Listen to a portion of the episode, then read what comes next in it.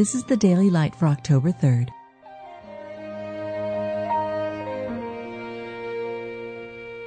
Be thou my vision, O Lord of my heart, not be all else to me, save that thou. Unto him that loved us and washed us from our sins in his own blood.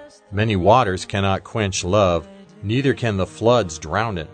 Love is strong as death. Greater love hath no man than this, that a man lay down his life for his friends. Who his own self bare our sins in his own body on the tree, that we, being dead to sins, should live unto righteousness, by whose stripes ye were healed. In whom we have redemption through his blood, the forgiveness of sins, according to the riches of his grace. Ye are washed, ye are sanctified, ye are justified in the name of the Lord Jesus, and by the Spirit of our God. Ye are a chosen generation, a royal priesthood, a holy nation, a peculiar people, that ye should show forth the praises of him who hath called you out of darkness into his marvelous light.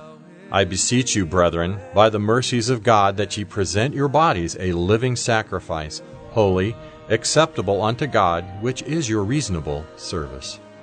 You've just been listening to the Daily Light, a daily morning and evening devotional of Scripture compiled by Samuel Bagster and published in 1825. High King of heaven, my victory